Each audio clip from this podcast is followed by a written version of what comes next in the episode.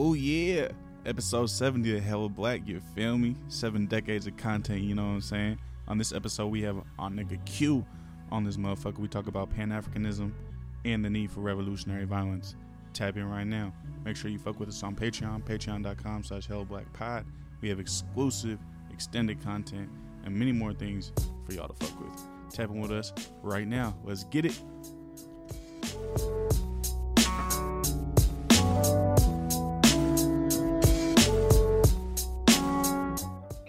Q. Q Q remind me of you in the sense of like niggas who be hella up on their history type shit. Like Yeah.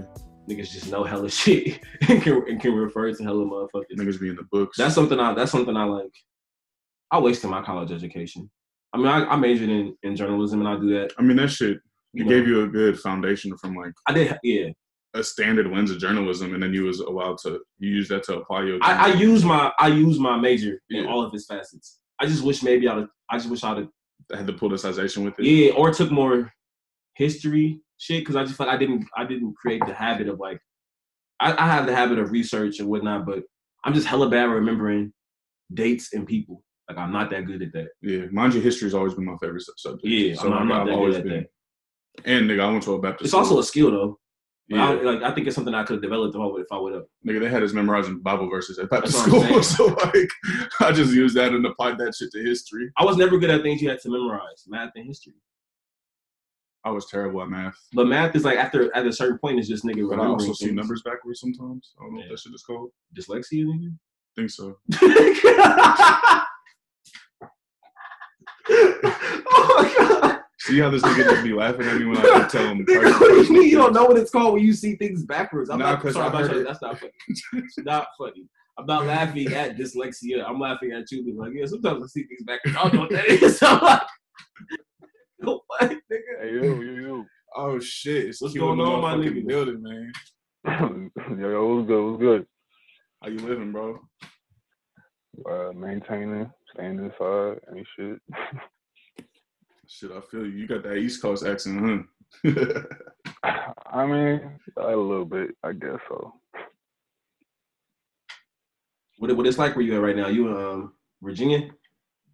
Yeah, I'm in Richmond right now. It's really cold. quiet. Um, now it's warm. It's warming up. It's like 74 right here. Niggas doing well. It's freezing. Well, I don't know. People like to say that it's not freezing in the Bay whenever we talk to folks that aren't. Yeah, y'all, y'all Cali niggas always want to talk about it's cold and shit. Be like, But it is like 50 right Right, now. well, 50 degrees is is 50 Ain't cold, nobody bro. trying to hear that. Ain't nobody trying to hear that, bro. That's a good 50 day. ain't cold? Bro, that's a good day for me. Uh, all right. Yeah, I'm wearing, I'm wearing, I'm wearing long johns when it's 50 degrees. I'm in a full sweatsuit. nah, you right. Yeah, my nigga, we was just just saying that it's been a long time coming. I'm glad we we finally got you on. I feel like niggas been talking about this for like a year. No bullshit. It's been like probably about a couple of years. Almost been. I, I say for real, it's been a couple months. I feel like it's almost been about a year and a half. For real. That's Damn what I'm near, probably. Like when we initially, that's what I was telling him. Like we initially wanted to have you and Kings on for an episode, um, and I felt like niggas like threw that out there like a year ago, and we we wasn't able to to put it together. And then, excuse me, reached out to you separately like six months ago because we was gonna have him on to talk about the um Soleimani shit. And then Right. I think we was gonna have you on again like a month ago, and we couldn't make it shake. Regardless, I'm happy we finally got you on, bro. It's it's been a long time coming. Yeah, it's all love for sure. For those that aren't familiar with Q, um, probably most known by his at at Q Got No Rings on Twitter. Um, writer, podcaster, educator. As you heard him earlier saying, he's hailing from Richmond, Virginia. I know some of our listeners gonna be like, you know, we from real Richmond, Richmond, California, but we got Richmond, Virginia. This motherfucker. Hey, I, I, I fuck with Richmond, Virginia. Is that where Hampton is? Or no, Hampton is in. Hampton is about that's about 40 minutes. Yeah, I feel like I, I Yeah. yeah. I went on a Black College tour. We stopped at at Hampton, so I remember like driving. Driving was- through Richmond. Yeah, driving through Richmond. For sure. And then you a student organizer and activist at VCU too. Man, the way that these words have become so used, bro, I'm just a, a nigga who gives a fuck at this point. like I give it like I, I give a damn. Like, you know what I'm saying? When it comes to organizing and activist work, I feel like that comes with such like baggage now that has been completely thrust upon to the title because of the aestheticization of Black Lives Matter, and I'm not really not really into it. I just, you know what I'm saying? So No, whenever people, people say it, it's cool, but it's like, you know, Yeah, I think that's one thing we say, even ourselves, is like, bro, we just niggas who care about our community, you know. But by definition, niggas is organizing and shit like that. You feel me? So, but yeah, and I hear you 100. percent I think that's, you know, your response is a response that a lot of niggas who I feel like have really radical politics have been saying, you know, like, damn, niggas, I'm just a nigga who care, you know, because a lot of that shit, that's how we start our organizing. To be honest, is like, bro, it's like we care about our community. You feel me? Like, I didn't even really know, you know, some of the best organizers I know that probably have not ever referred to themselves as an organizer. yeah, I think about black folks in general, especially poor black folks where, you know, congregating and coming together. Community is just a, a necessity for survival. Niggas wouldn't consider themselves organizers. Yeah. Like I'm like I'm thinking about my grandma and shit. Like she for sure wouldn't call herself an organizer. You know what I'm saying? Even though by quote unquote by definition, Yeah. that's what a lot of us have done to survive in this nation since niggas Yeah. got here. And that's a good follow up to our uh-huh. last episode around mutual aid. Like, niggas has been doing mutual aid for years, you feel me? For centuries, damn near. But we didn't always have the words to call it mutual aid, you feel me? So, a lot of the shit we've been doing as black people, as African people, you feel me, has been rooted in, in care and love for our community. And we haven't you always use these terms that are new, you know? So, who man, I'm just to have you on. It's gonna be it's gonna be some heat, bro. I think it's a long time coming. I know you got a lot to contribute, so we appreciate you for coming on for sure. for sure, man. It's all love, for sure. I'm excited. You know, we, we usually start with, with Black Joy. Um, and uh, uh, I guess considering the times, you know, niggas been stuck in the house. I was having a conversation with B yesterday, and we was talking about how so many of the things that we do for like self care, which I think are rooted in a lot of our like are connected to a lot of our joyous experiences, um, have been kind of taken away with all these shelters in place. Um, but yeah, do you have what's been your Black Joy considering the circumstances? Man, um, I'll probably say about like two days ago, me and Mara was probably, yeah, we, we was downstairs look, looking through old scrapbooks of like you know old family photos and whatnot, seeing like the lineage and whatnot, seeing like you know my great grandfather, like you know I'm saying. I'm named after a slave. You know, most people are in this country if you're from America, if you're black. But um, just seeing the lineage and like seeing like how little we progressed and how far we pro- progressed and just the different ways in which family has to kind of protect each other. That type of stuff. It makes me happy as it does make me, you know, sad at the same time. But it's a it's an overwhelming amount of joy that comes from it in the end because I know that the people are always gonna protect each other. So just seeing like family and seeing people I've never even met and my mother's stories and whatnot. I think that ancestry and our lineages, man, that type of stuff is hands down the most important because if we're not doing this for the people who we never met and the people who we won't meet, then who we doing it for? You feel me? So Yeah, that's what's up. Yeah, man. I um, I think on a on an earlier on our previous episode, I was talking to I, my Black Joy moment was kicking it with my granny, and we was just sitting on the porch and, and talking about um, you know, what life out in Oakland was like in her neighborhood, you know, like 40 years ago, and I don't know, just like hearing her again, like hearing her story, hearing about my family's history on the block, it it again made me hella frustrated because we talking about a place that's being severely gentrified, right? But also at the same time, it did fill me with some joy because it's like, damn, like niggas do got a history. Niggas, I do have a reason to keep to keep fighting, right? Just because shit is not what it once was, you know, that's not an excuse. I got to do it for you feel me. Again, my great grandfather who put in all this time and work to acquire this land, and for you feel my great great niece who I who I ain't met yet, type shit, uh, or who I might not ever meet. So yeah, I could definitely, um, I feel you on that. What about you, B? So you know, I upgraded my Wi-Fi. That's been a joy moment because niggas been in the house. you feel me? So nigga got better Wi-Fi. Yeah, so you know, I've been been fucking around on GTA without my network dropping. So that's been that's been some joy. Just playing, you know, Xbox. That's some shit like I feel like I was doing as a kid more.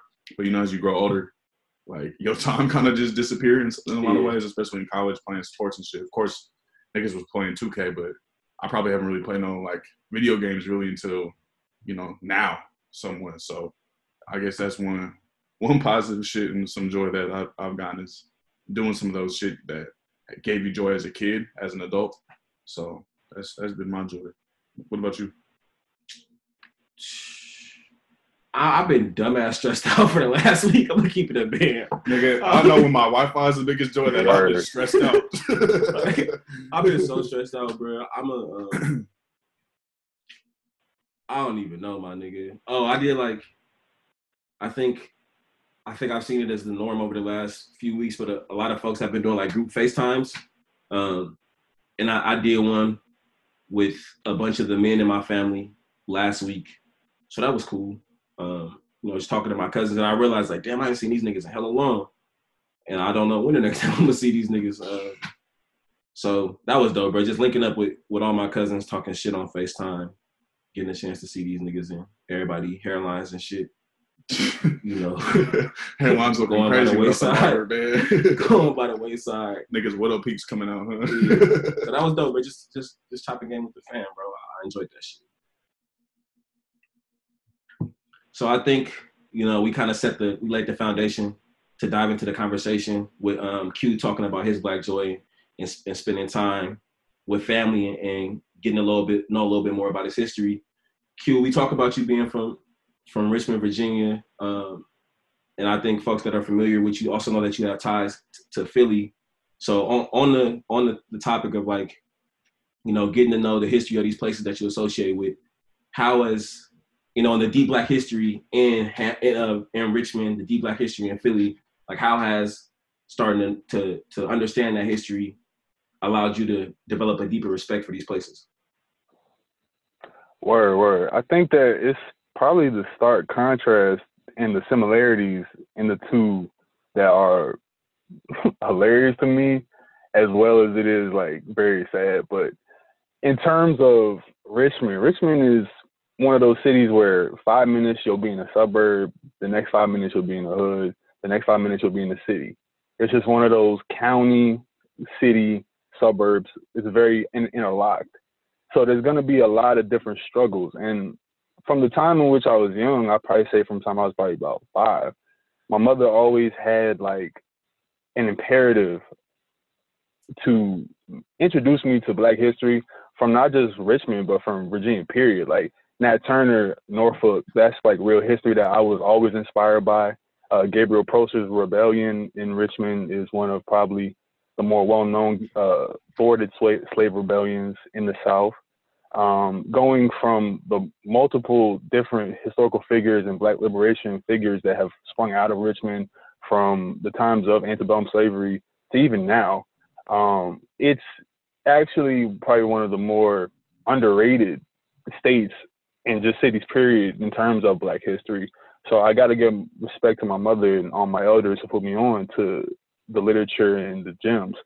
Philadelphia is a different story um, because you know that's obviously a city, and people like Mumia, Russell Shoatz, people like the Move Africa, the Africa Move Africa, uh, sorry, African Move movement. That is probably three of the most influential events on my entire life. Because Mumia is probably at this point he's been in jail for what, over over 26 years now. So before I'm, I'm I'm even born, I have family who is protesting for Mumia. I have family who was trying to get him released, and these type of things were just kind of passed down to me, and these ideals were just kind of bred into me at this point. And I have to give so much respect to Philadelphia and to just Virginia as a whole, because without them, I'm not this person. Um, I would also want to say that if people want to know anything about liberation work, anything about you know uh, freedom, le- le- learning anything about freedom, the two most formative is going to be for me Nat Turner's Rebellion and Mumia, because both have articulated what is necessary. We need the praxis and we need the minds, because Nat Turner, while this is not Richmond, Virginia, I went to school in Norfolk, so I got the history there too. I moved all around Richmond and moved all around Virginia uh, as a as a child. So I've gotten the game from multiple different elders and multiple different scholars who have basically just been in a place where there's not a lot of emphasis on Virginia being a site of black radicalism. But there's an alternative history here that people don't know, especially the new African independence movement. I could go on for days and days, but you know, I'm just you know in love with both places and both have a special place in my heart. Always will. Yeah, I, I think Philly gets a gets um in terms of recognition as far as like black black history, black radical history. Philly gonna get a lot more love than Richmond because you know the, the the scope that Philly is under, and I think having a the the the, the amount of like research and history one has to do to really understand the impact that, that Richmond, Virginia has had um, in liberation work for Black folks in America. Yeah. So just following up on that, Q, is there a moment that politicized you? And I know you kind of spoke about that, you know, geographically. Um, but there was any mm-hmm. moment or event, you know, that you went through in your life that helped shape your politics mm-hmm. and help radicalize you? Uh, my mother gave me autobiography of Malcolm X in fifth grade. She a real one for that. She, no, for real. She, she, she, was like, she was like, if you want to em- emulate any black man, this is the black man you need to emulate. And I was like, okay, word. Sat down, read the book. Nah, from then on it was on, man. From then I had a class project, dressed up like Malcolm. I, I made a Malcolm board game, bro. I had a, bro. I had a. I had a get out of get Elijah out of jail free card. I promise you, it was real. I promise you. Was, you. you was one of the students who was these are the formative years. yeah, I mean, you was like you was fucking with your teacher years. and shit.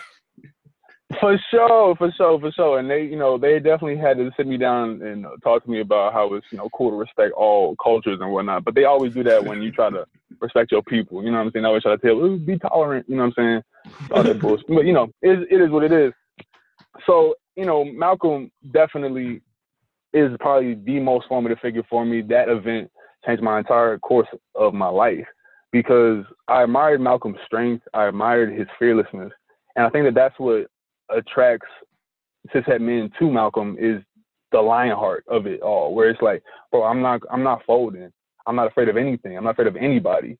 And those type of actions, those type of words, and what he was willing to live and die for, it definitely inspired me. I would also say secondary event will probably be Trayvon Martin. Um, I remember being sunk into the floor when they read that verdict. And the thing is, though, I knew they were going to read it as not guilty, but I think that it's just sometimes you have to have like that slap in the face, like, okay, I forgot where I was at.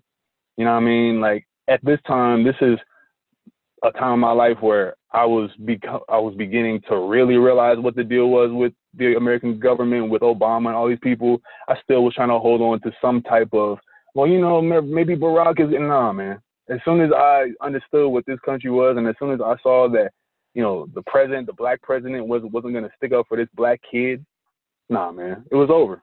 You were how old were you? You like 14 when that happened, maybe? Because you were a little younger than me and Blake, right? Yeah, I'm 23 right now. So yeah. what, when, when was that? 2013. Yeah, so you was probably in high school then. Yeah. Yeah, I, was, I think I was like 10th grade. 10th grade. Yeah. 10th grade. Yeah that's wild, bro. Cause like the work that I've done with high school students, like them niggas be with the shit. Yeah, bro. You like for you to be able to like, all right, nigga, at 14, I started seeing shit for what it was that having yeah. a black president didn't mean shit in this country. Uh, I mean, it's because Trayvon was that age. Yeah, I think too. You know what I mean? Like that shit. And this, bro, it's wild. Me and Blake was just having this conversation before you got on that, like, black folks' infatuation with Barack Obama causes them to be delusional. Like I've heard people be like, "Oh, I miss my president," and it's like, "My nigga, do you realize under your this is under your president, Trayvon Martin happened, George Zimmerman walked walked off scot free, Mike Brown happened, the Black Lives Matter movement started, and y'all niggas want to go back to an Obama presidency during a pandemic because it was so called better." When niggas was getting killed under that presidency too, Brahms was getting dropped. Mm-hmm. mm-hmm. Yes. That, and that, yeah. yeah. That's no, a whole other no, tangent I, almost. I yeah, that's a whole other tangent for me. Don't even get me started. yeah, we'll, we'll, definitely get more to you know them them uh, them black cultural people than than the nationalists in terms of oh yeah we see a black person as a president we see it and that's so so called a freedom some shit like that is the word For they sure. want to use. I'm gonna reword this question since you know we spoke about niggas not fucking with titles and shit, but we do have a lot of black college students that listen to Hella Black. Um, so what has been a black student at a PWI that's trying to that's doing black liberation work, black radical work? What has that experience been like for you? uh, alienating and is lonely as hell. Um, for real, if I'm, I can keep it a stack with you. When it comes to organizing at PWIs, if you're a black student and you not cooning, then they won't take you seriously. Um, that's pretty much what it is. Uh, when it comes to BSUs and it comes to you know or student organizations, that's all controlled opposition. Even the folks that are trying to do great things within those orgs, they're gonna handicap you with either funding, they're gonna handicap you with noise ordinances, they're gonna handicap you by putting pressure on you with the administration. It's a whole bunch of BS, but it's necessary work. I haven't been active on the campus in probably about a year and a half due to financial struggles and just you know working and whatnot and trying to complete my degree because the able SS, um, the ableist school that I go to does not believe in my disability as a legitimate concern, but that's fine. That's a whole different tangent. But the whole crux of the issue for black student organizers on PWI campuses is the fact that we will always run into white socialists, will always run into white DSA groups who privilege the class question over the race question. And that's bullshit. And you know what that is? That's just their colonial inheritance. That's the reason why they don't want to talk about the race question because their colonial inheritance is the very foundation for this planet. Because it's gonna terms require of niggas it to do more work, more work, the real work. And that exactly. and also drop a lot And of their I- privilege that they have, even though they, you know, are so-called socialists. A lot of them niggas have a lot of fucking class privilege that don't want to be talked about, but they get to a college campus and put a DSA rose on, and they're like, "Oh, socialism." Dude, people want to put the fatigues on and be like, I'm really in, in the mud. It's like, but them fatigues is clean as hell. But it's fine. But the thing, like, like this shit that's crazy to me. I'm sorry, this shit that's bad to me. You can curse. Oh, my fault. Yeah, able, yeah, my bad. So, oh yeah. but the, like the stuff, the stuff that the stuff that's bad to me, oh, in terms of being able to pinpoint it, it's just got to be the fact that we will never be taken seriously on PWI campuses. But that's a larger question because Black people will never be taken seriously within America. Period. Thanks. Yeah, and I resonate a lot with what you were saying, like especially dealing with other black students who are gonna be opposition, you know. So like at Cal, you know, we had 10 demands. We was fighting for a resource center, you know, fighting for scholarship for, you know, students with, you know, zero percent estimated family con- contribution. So basically students who have the least amount of money, right? And like we literally had like I had my own student or uh, my own peers as a student. Like, oh y'all niggas is like terrorists, bro. Y'all is like ISIS, bro. Like niggas was saying the most outlandish shit just because we wanted a resource center. And I think that's it kind of speaks, you know, to I think what happens at a lot of these, you know, prestigious universities, colleges is that it's a lot of people who are middle class who are trying to be continue to be middle class. Or you have niggas like who want to come become the Jay-Z's or become the niggas who was working at Goldman Sachs. So they have that a whole different class attitude that doesn't give a fuck about the masses of black people. You know, and that's one big ass thing I'd be seeing on college campuses amongst black students. So it makes it real hard, you know, because even for us, it was like, it was a very Mhm. few amount of us black radicals, you know, and like half the community wasn't fucking with us, even though we was trying to get them they, they rights and they resource center. You feel me? Niggas be Man, I calling can tell you, man, I can tell you it's probably about max. We probably had at max maybe 14 people at a meeting. Like the the through every endeavor, whether it was trying to stop um, commencement from getting canceled because they were trying to uh, gentrify another neighborhood and put costs there, whether it was because of increased police presence. It's just we were never able to garner truly the full attention that these issues deserve because on a lot of cases, the black students and just the students, period, were not receptive to the idea that something is wrong with trying to destroy historically black uh, communities like uh, Shockoe Bottom in Richmond and uh, Jackson Ward, which you know VCU, the uh, the place that I went to, they have been moving further and further inland on encroaching upon these black communities, buying up the properties, buying out grandmothers' houses, increasing police presence, and meanwhile, VCU is getting all of this money to spend on nothing that is helping black students in terms of Africana studies. They're not doing anything for humanities. All the money is going to the STEM and tech, which is actually just a big funneling job for a weapons contractor. So, you know, this is the university system at its core. You know what I'm saying? It's it's a it's a colonial instrument. You know what I mean? Like the it's just kind of what it is. Facts. Yeah. And we, we were talking about um how like black radicalism does not pay. It's often like glorified and amplified as long as it's not actually threatening to the status quo.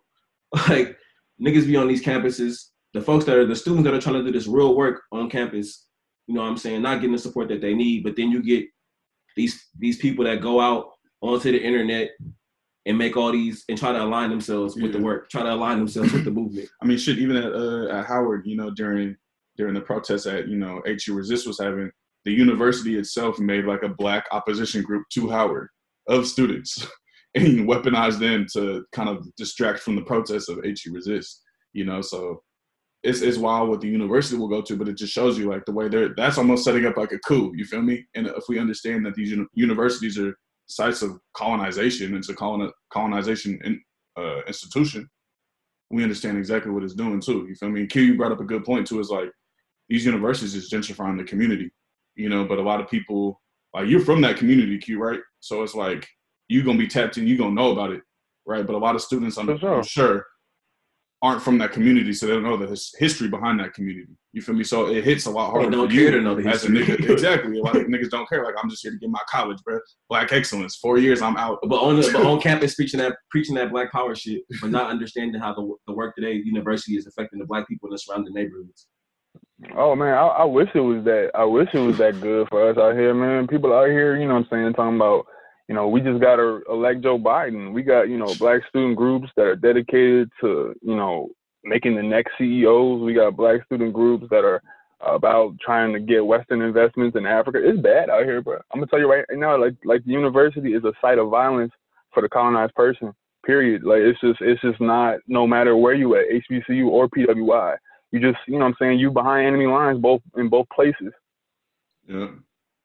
That's just real. So I know one thing we was excited to talk about is just like this concept, you know, that you talked about. I think we've talked about too, is like revolutionary violence and why revolutionary violence is important.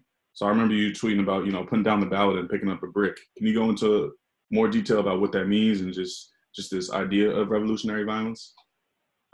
Yeah, so revolutionary violence is the armed or unarmed direct engagement with the state and all of its agents. That's kind of what it is. It's, it has to be an organized front and it has to be something that is not necessarily a spontaneous event, but has to be something that is manufactured through the process in revolution. Because revolutionary violence is not something that is always a first option unless the people are being met with direct fascistic violence. You know, like unless you're, you know, a Jew in the Warsaw ghetto, you're probably not going to fight back immediately until like, you know, the Nazis are really starting to shoot you. There are those who do directly engage with with the state when threatened, but to for it to be revolutionary violence, that means that a consciousness has had been fostered within a sizable portion of people who are willing to throw their discussion for their life and the enemy's life away. That's what revolutionary violence is. But people have to be organized to do that. And I also want to be clear that when I say pick up a brick, I'm talking about right now, as it stands, that's a theoretical thing because we should be ready to do that. But in terms of the the present moment, it's not safe to be outside. It's not safe to stage revolutionary violence. It's not. It's not. The conditions are not there yet. Because it's like as Thomas Sankara says that you know a soldier without any type of training has the potential to be a criminal.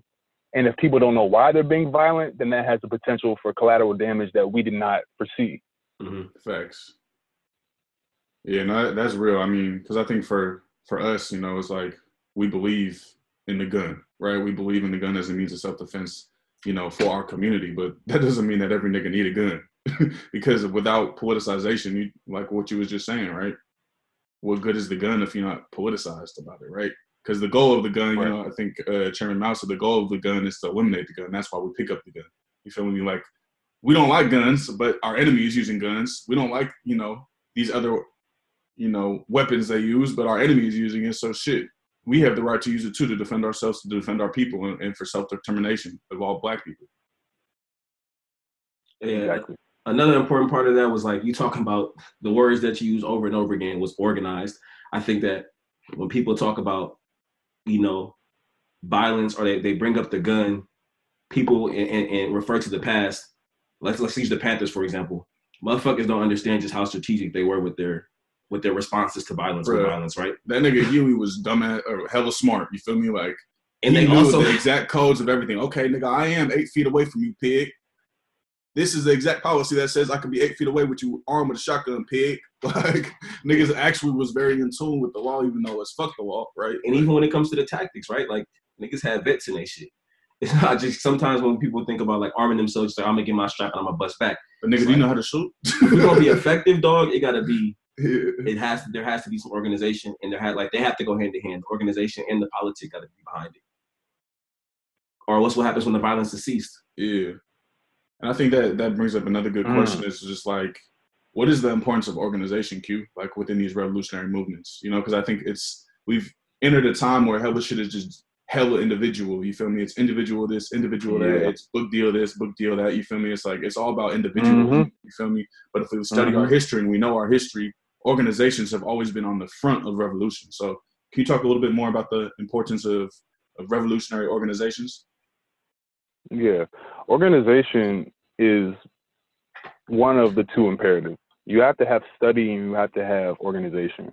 And that's all and I want to make a caveat that this is for people who are able to organize people who have groups around them that they can or groups that they can form. This is what I'm talking about. There are people who are in places around the world and in this country where it's, you know, very scarce organizing or there's reactionary organizing. So I want to get that caveat. But for those who are able to do so, and for those who are in the proper conditions, organization is one of the two imperatives. You have to be able to know why you're moving before you move. That literally is like your directions. Your organization is the roadmap to what you're trying to do. This shouldn't. This is kind of basics 101, but I like to explain everything in basketball terms sometimes. So it's like I can't expect my team to go out there and win if they haven't watched the film and if they haven't practiced. You feel me? Yeah. So it's like mm-hmm. this is this is you know the number one imperative is we have to have people who are willing and able to engage and manufacture the consciousness that we all need because before our feet can move before our feet can even touch the ground before people can even leave the house to join up in these cadres and communes or whatever you know whatever the hell people want to do before any of that there has to be a through line that unites the people consciously. It doesn't have to be 100% alignment on objectives. It just has to be objectives that we can all agree upon. You see what I'm saying? So organization is the number one, in my opinion, goal for the left in the next 10 years. Otherwise, we can kiss this whole thing goodbye. Yeah, because we know the opposition is very, very organized. They got 400 years plus of organization to keep this shit intact. Yeah, and it's like we are the masters of people, bro. But it isn't a question of us being like outsmarted, nigga. We is out organized. Yeah, Simply put, we is out organized. You feel me? The police, highly organized. the military. Military, highly organized. You feel me? and these are gonna be the, these are gonna be the groups that they're gonna use to keep this shit intact. That they're gonna continue to, to use to keep this shit intact. exactly. One one thing I want I want to touch on, um, because I know B and I when we when we have these conversations in front of people in reference to like violence being a, a key element. Like you can't talk about liberation from a white supremacist state, from an imperialist nation without accepting the reality that violence is going to be a part of that, right? Because violence is what what was used to obtain it, and violence is what was used to uphold it. Um, and we experience violence at the, at the hands of the state every day, right? So it's not always nigga physical violence, but you feel This, me this like pandemic is violence. you feel me like. So I, one thing, um, yeah, Q, I was hoping that you could just provide some ins- some insight as to why it's important that we accept that reality. Um, yeah, Yeah, I think that Could you could, could you like rephrase the question? I, I don't want to take it someplace where I don't think you're going. So I'm saying like people talk about liberation, people talk about radical revolutionary, blah blah blah, mm-hmm. and they think this can all happen through mm-hmm. nonviolent tactics, and mm-hmm. we know that that's not the case. Right. Yeah. Well, they would be fools to believe that because if you look at history, history is always going to be our guide. As Africans, as workers, as colonized people, as captive Africans, whatever you want to call yourself, history is our guide. And history has shown that it has been the sword and the bullet that has seized power. And it's always been the organization of the people. Now, I'm not advocating that people take this as the first step. There are steps nice. that need to be taken before violence is even on the table. There's strikes, there's organizing and trying to get your union stronger, there's organizing walkouts, there's all types of different methods and tactics that we can do before we even have to start loading shit up. You know what I'm saying? Nice. But when it comes to but when it comes to people trying to have this utopian and idealistic socialist revolution, show me one time in history where there's been no bloodshed and yet the state has fallen. Thanks. I mean, that's the thing about this shit is like if you study your history, right? And a lot of these people, you know, even these these so-called Bernie Bernard stands, bro, like them niggas, I know they study. So these people are also like willfully choosing to ignore the history that has led these liberation movements, that has led to revolution. You feel me? That has led to overthrowing these. I mean, well, that's states. whiteness in its purest form is the ability to pick and choose what you want your reality to be. So. Shit, I'm talking about some of these black people who's supporting Bernie. to be honest, like. I mean, I mean, if I'm being real, if I'm being real, that shit still stands. because the way that they got our minds colonized, yeah. bro. Whew. Man, they be identi- they be identifying, they identify. You see what I'm saying? Like yeah. slaves be identifying with the best interests of massa because massa has made them see themselves as an extension of them. That's why people say our country, our, our us. You know what I'm saying? When they talk about the military versus anyone else, it's colonization. We see ourselves as as an extension of the colonizer. Yeah. And a lot of us have that ingrained in us. So we believe that we don't have to hurt Master because, you know, Master was good to us a long time ago. And, you know, he's still a human, right? Even though he hasn't seen our humanity in 400 plus years, dude. So what you talking about? You know what I'm saying? So it's all just foolishness. You got to look at history. And we got to stop coddling people who want to hold on to this, you know, well, maybe we can care bear and hug it out. Hell no. That's where I, that's where I'm at with it. Like again, there's so many it's so many steps to be taken before niggas actually just bare arms type shit, right? But it's like my nigga, if you think this gonna happen without it, and it's even all the niggas. Fucking luck. It's all the niggas they praise too. So it's like if you study history and you study King, bro. King was praised as an integrationist. King was praised as a nigga who would turn the other cheek. King would be like, "Oh, I love you, even if you was hurting me." You feel me? And how did King die? King was King died a fucking you know, an anti-capitalist, an anti-imperialist. He was shot, shot to death. On top of that, King applied. You feel me? To have a strap, bro. King had niggas outside of his house without with straps. You feel me? Like his literally his last conversation with Belafonte was like, "I believe I have integrated my people into a burning house." You look at Du Bois. Du Bois was one of the most praised integrationists, assimilationists. That nigga died a communist in Africa. You feel me? So even these niggas who was pushing these integrationist mm-hmm. theories at first, if you study the whole life of them, you see how they changed and moved more towards a revolutionary uh, theory and revolutionary action. But it's like niggas just forget that. Man, they, they using violence without being provoked. So what hap- what you think they're gonna do when you give these niggas a reason? Like, come on. Exactly. No, exactly. And that's because, you know, violence is at a constant in America because at every turn, the original sin is violence. You can't you can't decouple America from the violent original sin. We can't uncouple 1492 from the present day. I make the point all the time. The first president is a rapist, and so is the 45th. So where's the progress at? This is this is the same colonizer. This is the same person. It's just a different method. And progress is often judged by how well the bourgeois class of colonized people are doing. And it's just I don't it's just nah. I'm I'm I'm not I'm not really into that. And for people to want to be proliferating this idealistic socialist revolution with the Bernie campaign and hoping that we can just talk it out with these people, let me be very clear with you. The Trump administration has somebody in it who we don't even know just how evil that those people are. we have somebody like Mike Pompeo, who is Secretary of State, who says that he's excited that the polar ice caps are melting because it will expose natural resources. So quite literally, the colonizer is telling you, "I'm going to kill you all, and you're not going to do anything about it."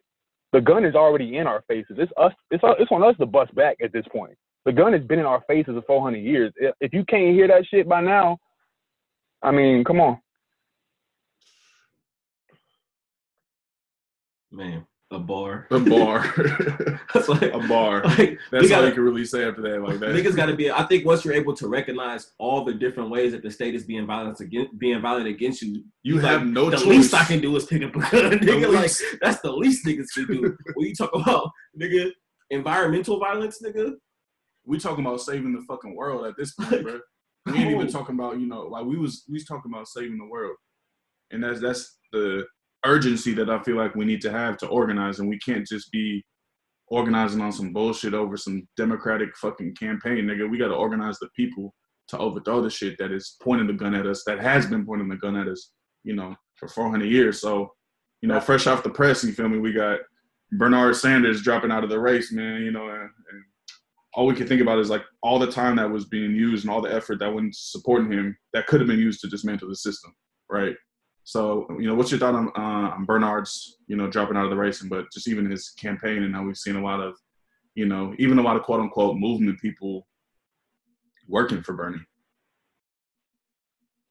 Um, let me let me be clear that if we're gonna be talking in what people like to call practicality, okay, let me just say Bernie was the quote unquote best choice. Okay, for everyone who's gonna about, about to get mad at me, are we cool now? All right. Bernie and his campaign, Bernie and his campaign, dog, they're a bunch of settlers. Like I've, I've been trying to tell people, there is no path to liberation through Washington D.C. There is no path to freedom through the Capitol building. None. There will never, uh, bro. How is how is a house that's built by slaves? Don't come on now. Like come on, y'all. Like like what are we talking about? We talking about Washington D.C. Somebody's talking Allen Iverson. We talking about D.C. D.C. The D.C. that has neglected, has gentrified, has murdered, Jim Crow turned the left cheek, sabotaged with crack guns, and all the ills of society have been thrust upon black people by this one central location, the most evil location on the place of the planet, Washington, D.C., an absolute abomination, is a settler hub of violence. You expect that to liberate you. You expect that machination that has been in design for hundreds of years through the systems and institutions that have hardened to make our oppression even worse and more visceral, I mean visceral, you expect that location to be the thing that's gonna save you. See, this is why I know people aren't reading. People ain't doing the readings. they ain't doing the right reading. talking. Everybody, bruh, everybody's talking in class, but nobody's doing the readings. And Them niggas, obvious. them niggas reading the George Washington biography, nigga, and they ain't reading Malcolm X. it's obvious, man. It's obvious. And I just, I don't, I don't, and I, I feel like it can't get any simpler than the way you just broke it down. It's like, dog, you're talking about the place that was designed, to kill you, you feel me, to, To kill and enslave you. enslave, dog. to steal the land of indigenous peoples, and you want to be on that table? What does that say about you?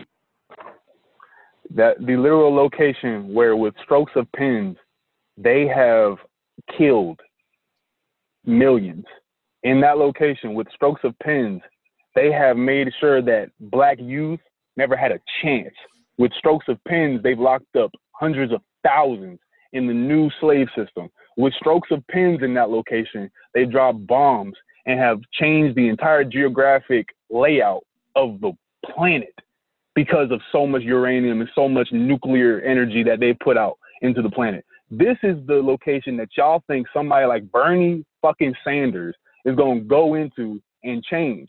You are out, bruh. You out. You have lost. You have lost the plot. If If, you you, think believe anybody- that, that You think anybody, anybody, anybody, anybody, H. Rap Brown, Jamil Al-Amin tells us this. If we if we put if we put the ghost of Fred Hampton in, in the Oval Office, we can, we gotta fight against that nigga too. Like, what we talking about? because you got to realize, bro, it's not people's, it's systems, bro. And that's what I want motherfuckers to realize. Even when you start talking about nigga re- revolutions, nigga, it's not people, it's not one person, it's the people, bro. And it's the the organizing and the systems that they put around them that led to the overthrow, my nigga. It's not gonna it's, it's not gonna take one person integrating himself into an oppressive, violent position that's gonna liberate us, my nigga. It's not gonna happen. I don't care what the, I don't care what progressive shit they pre- they they doing in their press runs. I, I, it's, it's not gonna happen, dog. It's, it's not gonna I happen. always explain it like this. I always explain it just like this. So whenever I'm with students or wherever I'm doing a, like a talk or whatever, I say it like this: America is a train track, and the tracks have been laid centuries ago. I need y'all to feel me. Like they've been laid centuries ago. The track has already been predetermined where it's going to go, and all we're doing is fighting over which conductor gets to drive it. And they're just upgrading the train. all they all they doing is just upgrading the train, making it harder for us to see that the conductor is in cahoots with the people building the track. And But yeah, conduct- we complaining that like this, and yeah, and yet and yet all we doing is complaining because the track is taking too long to get us where we need to go. Bro, they've been telling y'all the track is not for y'all. We need to rip the train track up. We need to destroy the train. and take out any conductor that's trying to be a conductor. For, for real though, and anybody who really want to side with them is an op too, and they get dealt with. Period. Like that's just what it is. I just want niggas to take all that energy and put it into the right places. Put it into your communities. Put it into the people that need it the most. Niggas is up here uplifting the folks that don't need us. That don't need us. They- these niggas gonna do what they do regardless of the black vote. How much niggas wanna harp on that and build that up? These motherfuckers gonna do what we're gonna do what they're gonna do regardless of that. Regardless of our support and our time, bro. Go put that shit into some shit that's actually gonna help people. That's actually gonna if, if your true goal is liberation, if your true goal is to see your people not only survive but thrive, put that into some of the movements and the people that's trying to make that happen. Your local community organizers, the niggas who don't have who don't have the platforms that the Bernie Sanders got, the niggas who don't have the millions and millions of dollars of backings, the niggas that don't have the 70 person team. You know what's so wild about these elections, bro? These these things are just Ponzi schemes, bro. This shit is really just schemes, bro. Because it's you have Bernie raising millions and millions of dollars for a campaign that lost, for a campaign that didn't even fucking come close. So imagine if all that money was actually just redistributed to feel me the, the people, the organizations in the field that is actually doing mutual aid work during this fucking pandemic, nigga. Like that money is just being fucking wasted. Yeah, I don't know, man. And it's also like what, what happens when these niggas what happens when these niggas when these niggas lose? Like where's Elizabeth Warren now? Like what what, what work is she doing? Facts. She, she co-sponsoring Biden. Facts. She on she on Saturday Night Live, my nigga, doing the doing the Drake challenge, like flipping the switch. Like, what do these niggas do after they lose? What were these niggas doing before they lost? That's the thing. Like, what, what, was these niggas doing before they even was running for president? Come on, dog. These niggas don't have a. a and we gotta stop lowering the bar. Like niggas be doing the most minimal, quote unquote, radical thing, and we use that to project that into their entire politic. because that speaks to the stage of colonization that we're in. You know what I'm saying? People don't see this is why people gotta see themselves as, as Africans. I already know that we're gonna get there, but that's why people gotta see themselves as, as, as Africans. Because if you understood your position as a colonial subject, you would recognize that the instruments of death that were created to keep you in subjugation are never ever gonna free you. They were designed to keep you in the cycle of death. America is a corporation of death. So why would this corporation of death go against its business model out of nowhere 300, 400, 700 years into its history? You know, that, that, that doesn't make sense.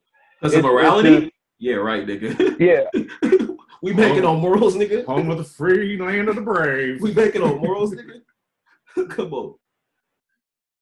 Come on, man.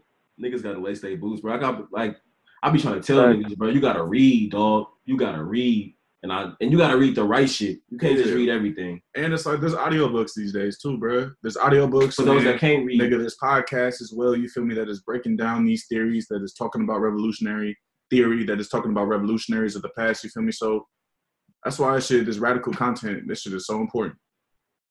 Q, I mean, you- you made the point, you know, you were saying you don't know if we're gonna get into it, but I think we could just fucking jump into it right now. Like, why is it that black folks in America, black folks abroad start to see themselves as, as what they truly are, and that's Africans?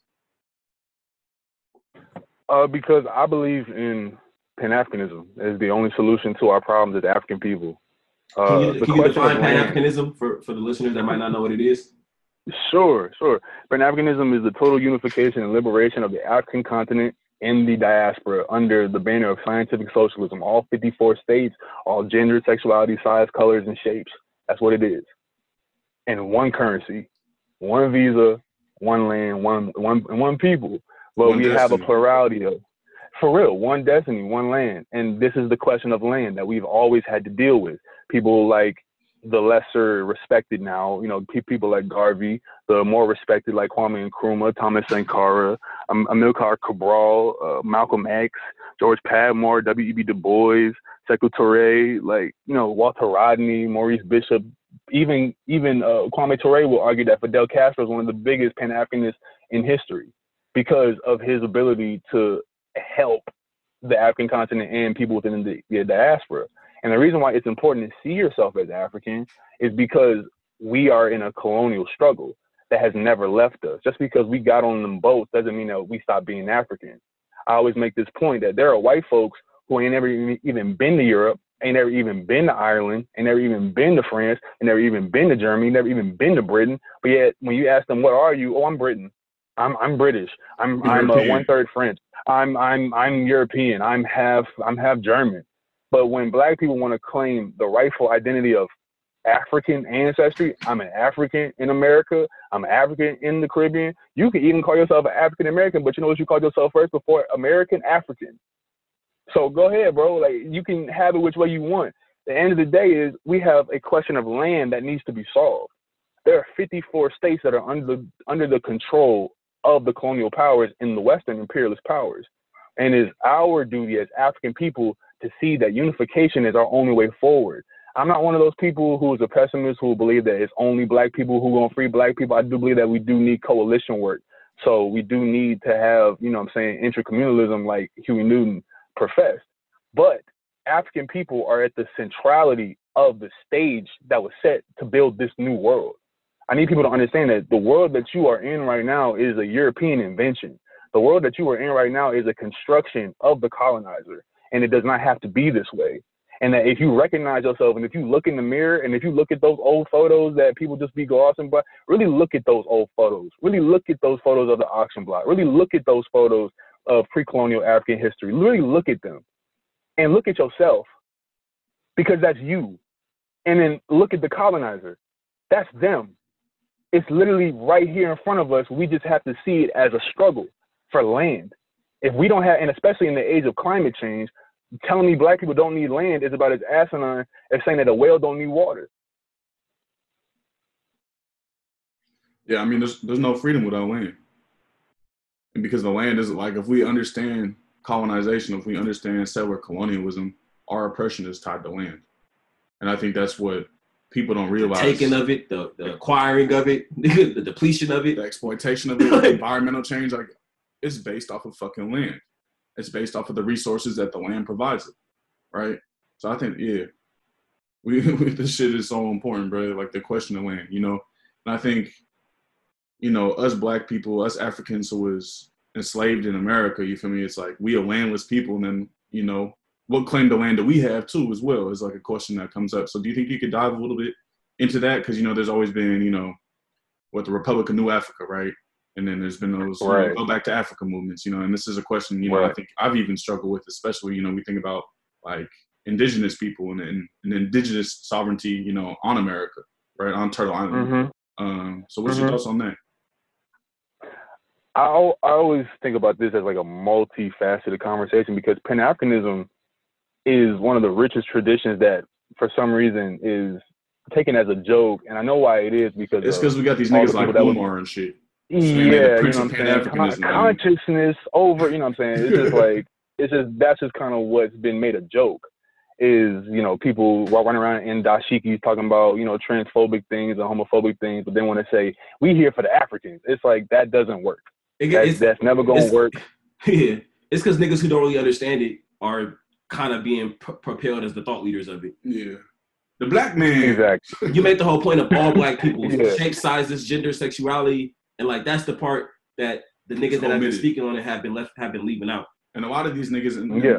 in all seriousness, like them niggas is damn near agents of the states because there's literally like making up their own version of Pan Africanism, and we know that Pan Africanism is what can free us. And it's, you know, it's putting a lot of people away towards Pan Africanism because of the fucking Hotep propaganda. Yep. That's a good. That's a, that's a really great point. I've talked about that with Kings in the past before. We never really had to articulate that like that. I like that. And the whole point is, when you look at what has always been on the radar and what's actually been a threat to the state, really look at history. It's really never been internal uprisings that have been sustainable for African people in America to be able to get freedom. That's an important component when I'm talking about revolutionary violence. But in the process of revolution for African people, there has to be a reconnection process. There has to be a repatri- there has to be some form of repatriation. There has to be some form of population that goes back. There has to be some population that stays here. There has to be some population in the Caribbean that fights for freedom there, and and, and so on and so forth. Because if we look at history, they didn't fear Malcolm. He was just an angry Negro preacher until he went to Ghana and then met with Kwame Nkrumah and was actually able to start talking about getting funds to Africans in America. See, that's when it gets scary. That's when it gets spooky. When Martin Luther King goes to Ghana and says, "Okay, you know what? Let's let's actually talk." You know what I'm saying? When it's like W.E.B. Du Bois saying, "Yo, we need to go to China. We we need to go to all over the world," and it's internationalism, Black internationalism, and a subset of that. Well, I'm sorry. For me, the overtone of that is Pan Africanism. Black internationalism and, and solidarity is the two components that we will always need because the state always takes notice when Africans are connecting. That is why Black Power slogans were banned in Trinidad in the 50s. That is why Malcolm X couldn't go to Jamaica for uh, to universities for certain times. Not because Jamaica didn't want him and Black people in Jamaica weren't feeling that. It's because they were feeling that. And it's always going to be because of that that we get the hoteps out here saying that we just gotta buy in black bank and we gotta put a credit card. No, it's just all the you know the bull. It's just it's just unnecessary. It all comes down to a question of land and organization. And the question that I always lead people with when when they tell me, well, when has Pan Africanism ever worked? I said, well, when have you tried to be a Pan Africanist? Facts, because history shows it has. Nigga, like, did revolutions not happen on the continent? Did niggas not overthrow colonial powers? You feel me? Was Cuba not giving fucking aid to revolutionary movements on the continent? Exactly, exactly, Again, exactly. What, y'all, what y'all say? Niggas don't know their history, dog. Niggas don't know their history. That's why it's important. Because gotta you know, you know, historical historical illiteracy is the lifeblood of propaganda. You know what I'm saying? Like, because you have to keep a people disinformed. I mean, you have to keep people misinformed and running around with the wrong information for them to buy into propaganda. Because you can't tell somebody who knows the history of China, even just on a Wikipedia level, that oh my God, China's a dictatorship where only one person has power. That's that racist Orient- Orientalist bullshit that they put on that and North Korea because they wanted to think that oh wait, Asian people all have this one mind. Wait, isn't that the same thing as saying that all African people have one mind, the animal gene and the warrior gene? Oh wait, that's eugenics. But people don't know what eugenics is because they don't study history because America has to keep the people sedated with individualism. Just get yours, bro. Just get your little billion. Just get your little billion that you'll never see. You realize that you have a better chance of getting struck by lightning? Oh, No, you got a better chance of getting struck by lightning than actually seeing a billionaire. Man.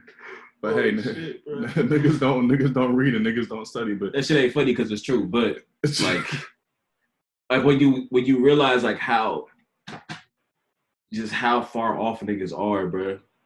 Like damn. I mean, you, you kind of the devil. You got to credit the devil. The devil has fucking colonized. These our niggas are minds. working over, over, over, overtime, dog. Not only do they have they already laid the foundations for centuries, they still going hard at this shit. Like they never like these niggas act like it never happened. That's how hard they work. And they building train tracks across the globe. Them niggas doubling up on the train tracks, nigga. Niggas talking about they already been laid and they laying new shit. They finding new routes yeah, to still get you to the same point. yeah. So I think you know to sum up this conversation and then transition into the extended episode. I think it's important, you know, to talk about just a little bit of you know COVID nineteen. I've seen you been talking about this pandemic, and um, you know what steps should Black radicals be taking, and, what what should we be advocating for? leverage your community, your organization, your platforms, whatever you have to advocate for debt cancellation, like housing, jobs, people should people if I'm being real, the government could be giving us two thousand dollars a month in UBI and they could do whatever they want in terms of that. So people want to av- advocate for you know stipends for disabled folks. Um, definitely, we need to be boosting our trans uh, family in this time. Our trans Africans, we definitely need to be boosting our disabled Africans and their needs and listening to them. Child care needs. We need to be advocating for stronger unions. We need to be advocating for free health care now, which is another point on Bernie. Bernie has abandoned even trying to push for Medicare for all in his uh, last press release last week, which shows that he's a op. But that's a whole other point. We need to be ad- advocating for food. We need to keep our eyes on the enemy, and we also need to understand that what is about to happen in the next couple months is going to take real solidarity, strength, and study, because 10 million people have just applied for unemployment. This is higher like than the height of the Great. De- exactly, exactly, and this is higher than the height of the Great Depression. So it's about to get really spooky, but we just waiting in the water. That's what we've always been in this country. We've always been in a cycle of death, and we've always had to navigate it. And it's sad that we have to continue to do it, and it's sad that we have to do this work. And along the way, I know that a lot of people are going to get tired, and a lot of people sell out. A lot of people don't want to do the work anymore. But I tell you this, man, I look at it like this. The thing that motivates me every day is knowing that I'm gonna have to look black babies in the face one day and they're gonna say, Why the fuck you didn't do nothing? Straight up, niggas got you only you you have two options, bro. Like to lay down or fight. That's really your options. Like it comes it's that fight, simple. it's that simple. You either gonna lay down or you gonna fight. And I think that's what it's a it's a it's a fucked up ass reality to know like, you know, that's what we've been doing for the last 400 plus years, right? It's just like fighting to survive, nigga, fighting to survive. And when we get the brief moments, putting in putting in plans for thriving, for thrival, you know. And I mean, it just it is what it is, nigga. And like you said, we owe it to the future and we owe it to our ancestors because them niggas ain't tap out. And we we owe it to ourselves. On top of that, we owe it to three. It's three levels of this shit. you feel me? Yourself, your ancestors, and the people and the people. You feel me? After you. Back. Appreciate you, Q, for real. You want to uh, plug your socials before we go on to this next uh, extended episode for our Patreon? Yeah, for sure. Just follow me on Twitter at Q Got No Rings. That's Q G O T N O R N G S. And we should we should plug your pod. I know it's um I think you only did a few episodes. Fragments Pod, SoundCloud.com slash Fragments Pod. Yeah, it's only a few, but that nigga got some heat, man. I'm, I'm telling y'all, this is Tap Q. I, when I met Q, I, I didn't realize the nigga was like 23. like, like, like niggas is sharp, bro. like I, I told I told B, um, you you y'all two remind me a lot of each other, bro. Like y'all y'all historians in your own rights. Like you niggas just know so much, so much black history, so much African history. It's nuts, and that's that's two things I admire about y'all niggas. Cause I can't remember dates for shit, dog. Like I can't. I can't, I can't remember, and that shit is, is hella important, bro. It, it's hella important. So y'all niggas, you know, you should take some some pride in that shit, bro. I appreciate it, bro. For real, that's love. So tap into our Patreon, patreon.com slash hellablackpod for extended content. You feel me? This shit is needed now more than ever. You feel me? Support us. Patreon.com slash hellablackpod. You feel me? Extended content, much more. We got some merch up there. You feel me? We got that Hella Black coffee mug up there. You feel me? So you got your black coffee or your tea, your black tea or your lemon ginger tea, whatever you be drinking. So tap in with our Patreon, patreon.com slash hellablackpod.